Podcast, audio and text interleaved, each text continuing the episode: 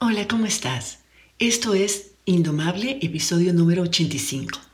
Y hoy vamos a hablar sobre las cuatro preguntas de coaching más poderosas que he aprendido a lo largo de mi carrera como coach y que me han ayudado a cambiar de forma radical lo que siento y me han dado muchas luces sobre lo que estoy viviendo y cómo lo estoy manejando. A estas preguntas les llamo preguntas de autointervención porque me ayudan a parar en seco la avalancha de pensamientos negativos que me mantienen estancada en una situación y sufriendo innecesariamente. Así que espero que a vos también te sirvan. Estás escuchando Indomable con Virginia Lacayo, con quien en cada episodio aprenderás a entender tu mente, a identificar tus creencias limitantes y a saber cómo manejar tus pensamientos y emociones para que realmente puedas tener el control de tu vida.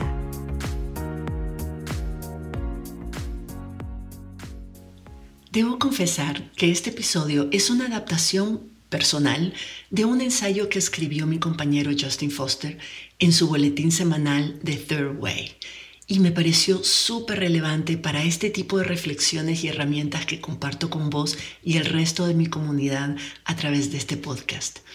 Este episodio es entonces un resumen de lo que yo considero y lo que Justin considera son las preguntas más poderosas que podemos hacernos las personas que estamos haciendo un esfuerzo real por conocernos, por aprender a manejar nuestros pensamientos y nuestras emociones y por desarrollar un nivel de resiliencia mental y emocional que nos permita tener un verdadero control de nuestras vidas. Estas preguntas me las hago con frecuencia como parte de mi rutina de auto-coaching. Hace poco las volví a retomar porque estaba pasando por niveles altísimos de estrés estaba lidiando con, procesos personales y familiares muy fuertes, estaba lanzando mi primer programa de coaching en inglés y estaba manejando al mismo tiempo varios temas de salud que me han estado afectando desde hace un tiempo. Entonces me sentía cansada, abrumada, ansiosa y había comenzado a perder perspectiva y esperanza de que las cosas podían salir bien. Hacerme estas preguntas y tener una conversación profunda y sincera conmigo misma me ayudó a, tomar, a retomar la perspectiva y a seguir adelante. Mi vida comenzó todo esto de las preguntas y toda esta reflexión empezó realmente a hacer un cambio importante en mi vida, en toda la forma en que yo entiendo el mundo y me entiendo a mí misma. Cuando me di cuenta, cuando aprendí, cuando tomé conciencia de que yo no soy mis pensamientos ni mis emociones, que mis pensamientos son solo eso, son ideas que mi mente crea, produce para tratar de explicar y darle sentido a una realidad que estoy percibiendo. Nuestra mente produce decenas de miles de pensamientos a lo largo del día. La mayoría ni siquiera los tenemos conscientes y la mayoría no son ciertos. Son simplemente experimentos que la mente manda y produce para ver si por ahí logra entender y categorizar lo que estamos viviendo. Nuestra mente los ofrece así al por mayor y no se aferra a ninguno en particular, a menos que nosotras creamos que son ciertos porque coinciden con un sistema de creencias que hemos venido formando y consolidando por años. Pero a pesar de esto y a pesar de que alguno de ellos los creemos, no dejan de ser simplemente ideas, simplemente propuestas y como tal son todas opcionales. Tenemos la capacidad de escoger si creemos en esos pensamientos o no. Tenemos la capacidad de observarlos y observarnos a nosotras mismas pensando esos pensamientos. Y si es así, entonces nosotras no somos lo que pensamos, nosotras somos las observadoras. Pero va a hacer conmigo este ejercicio para que veas cómo funciona. Sentate en silencio. Imagínate una pizarra blanca. Ahora imagina que llenas esa pizarra con todos los pensamientos y sentimientos que estás teniendo en este momento. Imagínate escribiéndolos o imagínate un, un marcador escribiéndolos en la pizarra. Pone todo lo que puedas, todo lo que se venga a tu mente en esa pizarra imaginaria. Puedes verlos, puedes ver todas esas frases de tu mente en, en esa pizarra. Están todas escritas en esa pizarra. Ahora imagínate que borras todas esas palabras con un borrador mágico. Imagínate que vas borrando desde una esquina y vas acercándote al centro y van desapareciendo bajo el borrador. ¿Ves cómo esas palabras que confirman tus pensamientos y tus emociones van desapareciendo bajo el borrador? Ok, entonces, si puedes ver cómo tus pensamientos desaparecen de la pizarra, ¿quién está mirando la pizarra? ¿Quién la está borrando? Ese ser que está escribiendo y luego está borrando los pensamientos de la pizarra, ese es tu verdadero yo. Vos no sos tus pensamientos, vos no sos esos pensamientos. Vos sos la persona que está observando esos pensamientos, que está observando a tu mente, produciendo, escribiendo los pensamientos en la pizarra y borrándolos. La mente es la que produce tus pensamientos y vos no sos tu mente. Tu mente es simplemente una parte de vos. La mente no es capaz de observarse a sí misma, pero tu verdadero ser esa parte de vos que puede observar y poner distancia de los, de los pensamientos que generan todas esas emociones abrumadoras, ese es tu verdadero ser, esa es tu conciencia y tiene mucho poder cuando lo usas. Ese es el comienzo de lo que Ramana Maharshi, no sé si lo estoy pronunciando bien, denominó como autoindagación. La autoindagación no consiste solo en examinar y desempacar las identidades, los pensamientos, las creencias y los sentimientos que tenemos. También significa darse cuenta de que tenés el poder de hacerle preguntas a tu mente y que la mente no puede evitar responder a esas preguntas. Eso es lo bello de este proceso. A esas preguntas poderosas las llamo, como te dije, preguntas de autointervención hay un montón de preguntas que te puedes hacer para hacer una autointervención. Y todas esas preguntas se pueden usar para interrumpir cualquier proceso de bloqueo mental.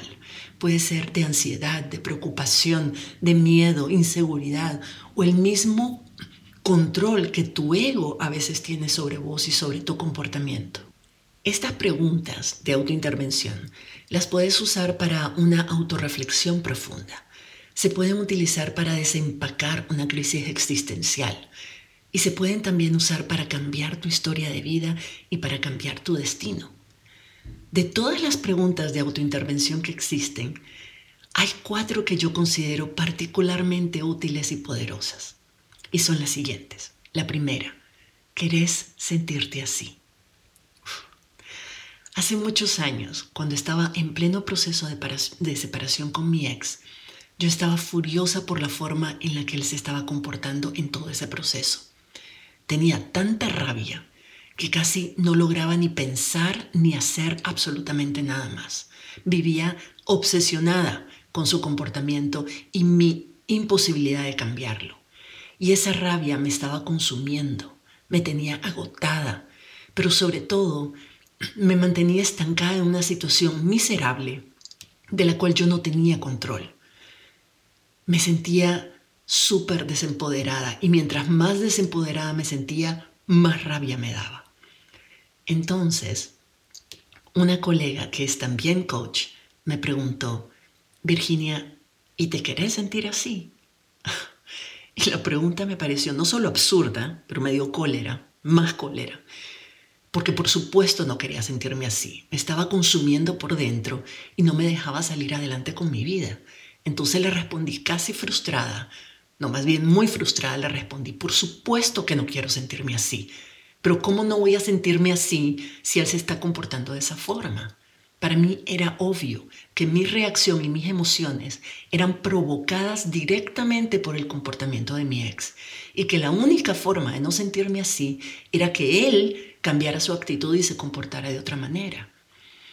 Pero ella me explicó que mis emociones son generadas por mis pensamientos y que si yo cambiaba la forma en la que estaba pensando sobre la situación o sobre él, mis emociones iban también a cambiar. Al inicio, te confieso que me costó mucho aceptarlo, porque asumía que yo siempre me sentiría furiosa ante un comportamiento de ese tipo. Pero ella me ayudó a hacer el ejercicio de explorar otras formas de entender lo que, lo que me estaba pasando y de encontrar pensamientos que fueran más empoderantes y que me permitieran enfocarme en lo que yo sí podía controlar. No se trataba de, de, de justificar o de condonar o de aprobar su comportamiento. Se trataba simplemente de encontrar una forma de entenderlos y de verlos de manera que ya no me afectaran como me estaban afectando. Porque además él ni siquiera se enteraba de que yo estaba así de furiosa y que estaba sufriendo tanto. Eso era algo que me estaba haciendo yo solita con los pensamientos que estaba produciendo. Cuando logramos hacer ese ejercicio, la diferencia fue radical e inmediata. En el momento en que logré pensar y creer que yo no lo necesitaba para estar bien, que él podía comportarse como quisiera porque igual yo tenía opciones y podía decidir lo que yo iba a hacer en ese momento, me sentí mucho más empoderada, me sentí libre de la rabia y comencé a enfocarme en pensamientos que me hicieran sentirme más en control y que me permitieran actuar como tenía que actuar para salir de esa situación.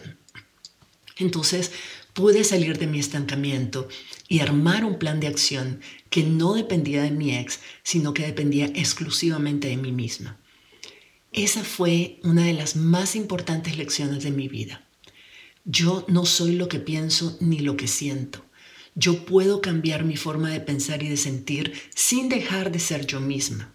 Mis emociones son creadas por mis pensamientos y por tanto todos mis pensamientos son opcionales. Y yo puedo escoger aquellos que me sean más útiles, que me sirvan para sentir y hacer lo que quiero sentir y hacer. Desde entonces, cuando siento una emoción muy fuerte que me paraliza o que me lastima mucho, me pregunto, ¿yo me quiero sentir así? Y si mi respuesta es no, porque a veces sí, a veces sí me quiero sentir así porque eso es lo que necesito sentir para actuar, Digamos, a veces sí quiero estar indignada con las injusticias sociales, por ejemplo, o quiero sentirme furiosa ante una situación de violencia. Ok, pero si la respuesta es no, no me quiero sentir así, me pregunto, ¿cómo me quiero sentir en esta situación o en relación a esa persona? ¿Qué necesito pensar sobre esto o sobre esa persona para poder sentirme de esa manera? De nuevo te digo, no se trata de condonar o de justificar una situación negativa o un comportamiento destructivo. Se trata de tomar control sobre mis pensamientos para decidir cómo yo me quiero sentir y poder actuar de la forma que mejor me convenga. Esa pregunta de yo me quiero sentir así me lleva a la siguiente pregunta. ¿Cómo estoy yo empeorando esta situación? Jordan Peterson dijo, la vida es sufrimiento, no lo empeores. Mi master coach también me enseñó que el dolor es inevitable, pero el sufrimiento es opcional. Esta es una frase muy poderosa es una idea muy compleja y muy poderosa. Hay una diferencia grande entre el dolor y el sufrimiento. El dolor es inevitable, pero el sufrimiento es opcional. A veces las situaciones que nos ocurren pueden ser muy dolorosas. Una experiencia de abuso, un acto de injusticia, la pérdida de un ser querido, un despido, una situación humillante, un conflicto con alguien que queremos, lo que sea. Esas situaciones tal vez son inevitables. Desafortunadamente ocurren todo el tiempo y duelen, claro que duelen. Pero lo que nos hace sufrir por periodos largos no es la situación en sí. Esa situación duele, pero el sufrimiento lo creamos nosotras mismas cuando nos quedamos estancadas, dando vueltas y vueltas en esa situación y diciéndonos cosas horribles sobre nosotras mismas o sobre nuestra vida porque esa situación ocurrió o, porque em, está ocurriendo en este momento, o a lo mejor tenemos comportamientos autodestructivos como respuestas a, esa situación y eso nos hace sufrir. Por ejemplo, tal vez terminaste una relación amorosa importante y en lugar de procesar el duelo, que es un duelo obviamente, en vez de procesarlo de manera sana, de cuidarte, de amarte a vos misma, de buscar apoyo, de acompañarte de personas que te quieren, en lugar de hacer todo eso, comenzás a beber en exceso, a comer pintas de helado y de galletas, te pasás encerrada llorando, ni te bañás, descuidas tu salud, te alejas de las personas que te aman y te la pasas repitiéndote a vos misma que te dejó por tu culpa, que nunca más nadie te va a amar, que vas a morir sola, que sos esto, que sos lo otro. Todo eso genera mucho, mucho sufrimiento y puede generarlo por mucho más tiempo de lo que tomaría recuperarse de una ruptura, si lo hicieras de manera saludable. Y lo peor de todo es que ese sufrimiento es autoinfringido. Te lo estás ocasionando vos misma. Y es totalmente innecesario y es totalmente opcional. Cuando estás pasando por una situación difícil o dolorosa, pregúntate, ¿cómo estoy haciendo esto peor para mí? ¿Qué podría hacer yo para hacerme esta situación un poco más fácil o por lo menos menos dolorosa?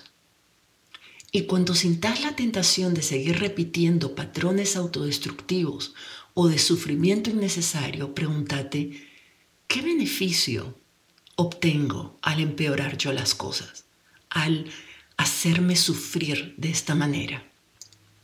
A veces nos aferramos a cosas, a hábitos, a pensamientos, a emociones que son dolorosas o desagradables porque en el fondo pensamos que obtenemos algún tipo de beneficio. Como por ejemplo, a veces nos comportamos como víctimas y nos convertimos nosotras mismas en víctimas porque esperamos que otras personas sientan lástima por nosotras, porque esperamos que al sentir lástima por nosotras nos van a eximir de responsabilidades o que van a justificar ciertos comportamientos que tenemos. O peor aún, porque nuestra mente percibe un cierto disfrute macabro haciéndonos sufrir. Suena absurdo, ¿verdad? Pero creo que hay algo de eso es cierto, algo de eso es cierto, así que dale vueltas, pregúntate en qué medida estoy yo haciéndome sufrir de manera innecesaria porque creo que estoy percibiendo algún beneficio con ello, aunque duela. La tercera pregunta poderosa que me hago cuando necesito hacerme una autointervención es, ¿por qué le estoy dando a mi ego tanto poder sobre mí? Cada crisis existencial se debe a que le hemos dado al ego un poder que no le pertenece. El ego, que es una parte de nosotras que no podemos eliminar por completo, tiene dos funciones. Uno, y la más importante, es mantenernos viva.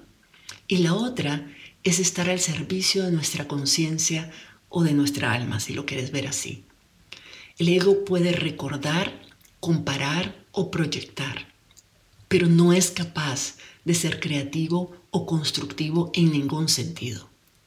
Nuestro ego no tiene poder o autoridad inherente, no viene con ella. Por lo tanto, el único poder que el ego puede tener es el poder que nosotras le hemos dado para controlar nuestras vidas.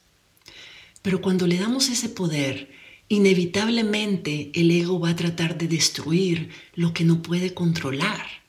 Y con esto me refiero a cosas tan importantes como el amor, la sabiduría interna, nuestra intuición, nuestro propósito de vida, nuestra capacidad de elegir. Entonces, ¿por qué le damos todo ese poder al ego sobre nosotras? Yo creo que es por miedo. El miedo nos hace negociar con el ego.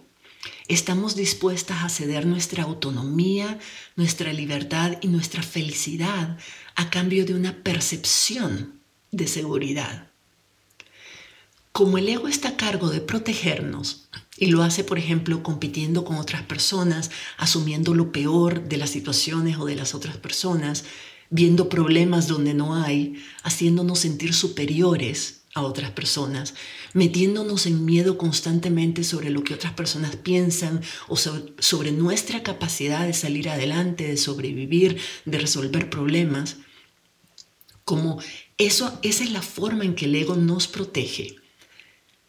Lastimosamente, la mayoría de nosotras estamos, eh, digamos, inconscientemente dispuestas a darle el poder de controlar nuestras vidas incluso a costa de nuestra propia felicidad, bajo la idea de que si el ego nos controla, nos va a proteger, nos va a mantener vivas y nos va a evitar eh, riesgos y sufrimientos, lo cual es obviamente falso. Pero hay una parte de nosotras que cree que es así. A nivel macro, si lo ves, a nivel macro o incluso en las relaciones, esto hace que el autoritarismo o las relaciones controladoras y posesivas parezcan atractivas para muchas personas. Es como decirte, estoy dispuesta a cambiar quien realmente soy a cambio de ser alguien que no siente miedo. Lo cual es una estafa, por supuesto, porque para mantenerte bajo control, el ego usa sobre todo el recurso del miedo. Y lo peor del asunto es que cuando estamos dispuestas a negociar nuestra felicidad a cambio de un falso sentido de seguridad, el ego siempre gana esa negociación. Entonces, cuando sintas que tu ego está dominando tu vida, cuando sintas eh, emociones como envidia, como competencia negativa, como sentido de superioridad, odio, todas esas emociones que hacen que actúes en contra de lo que sos vos realmente, de lo que sos auténtica, de tu capacidad de ser creativa, de tu capacidad de elegir, de tu capacidad de, de amar incondicionalmente, de tu capacidad de estar en el presente, de recibir y de agradecer las cosas que la vida tiene y te ofrece. Cuando estás en una situación así, pregúntate, ¿por qué le estoy dando a mi ego tanto poder sobre mí? ¿Qué creo que estoy consiguiendo a cambio? Esa respuesta puede ser muy reveladora y puede ayudarte a poner distancia y a recuperar el poder que le diste a tu ego para utilizarlo de formas que sean más genuinas y que realmente te ayuden a sentirte y actuar como vos querés actuar. La cuarta y última pregunta de autointervención que quiero compartir con vos hoy es, ¿en dónde se origina este sufrimiento.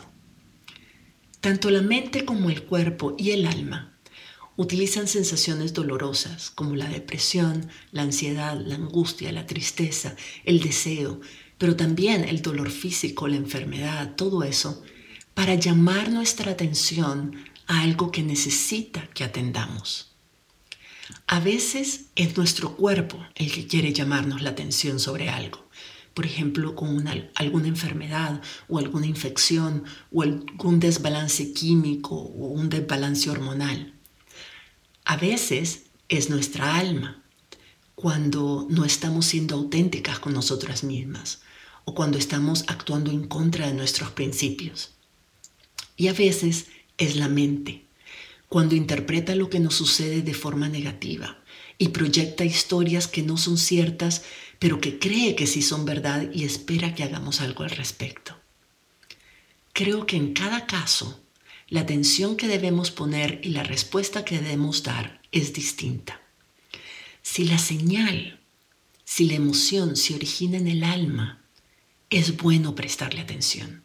Necesitamos prestarle atención, porque significa que nuestra alma está tratando de enseñarnos, guiarnos, recordarnos, hacernos un llamado o inspirarnos algo.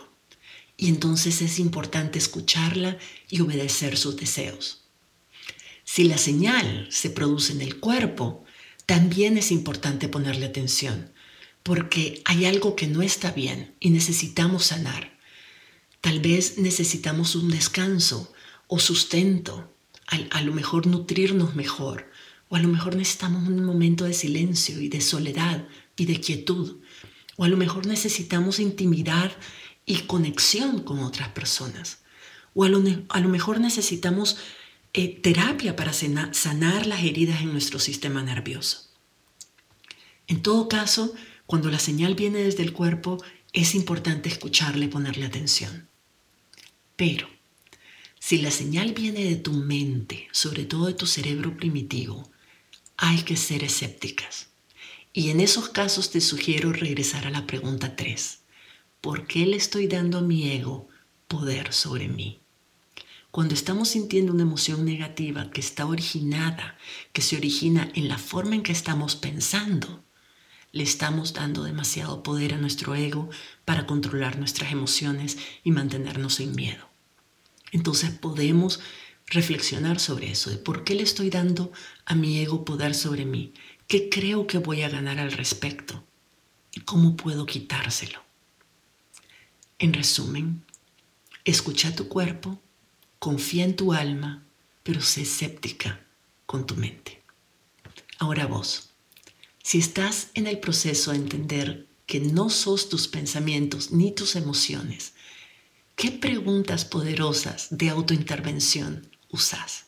Me encantaría que me escribieras a través de mis redes sociales o por correo electrónico o en los comentarios de este podcast para contarme y, platiquemos más sobre cuáles son las preguntas poderosas que podemos utilizar para sentirnos mejor, para ser auténticas, para frenar esos, esas, esos impulsos que la mente y el ego tienen de controlar nuestra vida y lastimarnos innecesariamente. Si te gustó este episodio y te pareció útil, compartilo con otras personas hay muchas personas que necesitan oírlo y te lo van a agradecer. Y es siempre buen karma. Y si quieres aplicar todo lo que yo te enseño en mi podcast a tu vida personal o profesional, regístrate en mi lista de correos. Ahí te comparto tips y herramientas para manejar tu mente y tus emociones. Te aviso si surgen oportunidades para recibir coaching conmigo y poder llevar todos estos aprendizajes a niveles mucho más profundos. Para registrarte en mi lista, visita mi sitio web virginialacayo.com. Ahí está un botón donde te puedes registrar. Te espero por allá y nos escuchamos en la próxima. Si te gustó este episodio, puedes registrarte en el programa Indomable, la comunidad de desarrollo personal donde Virginia Lacayo te acompañará y te brindará herramientas que te ayudarán a transformar tu vida Visita la página virginialacayo.com y regístrate para recibir contenido exclusivo.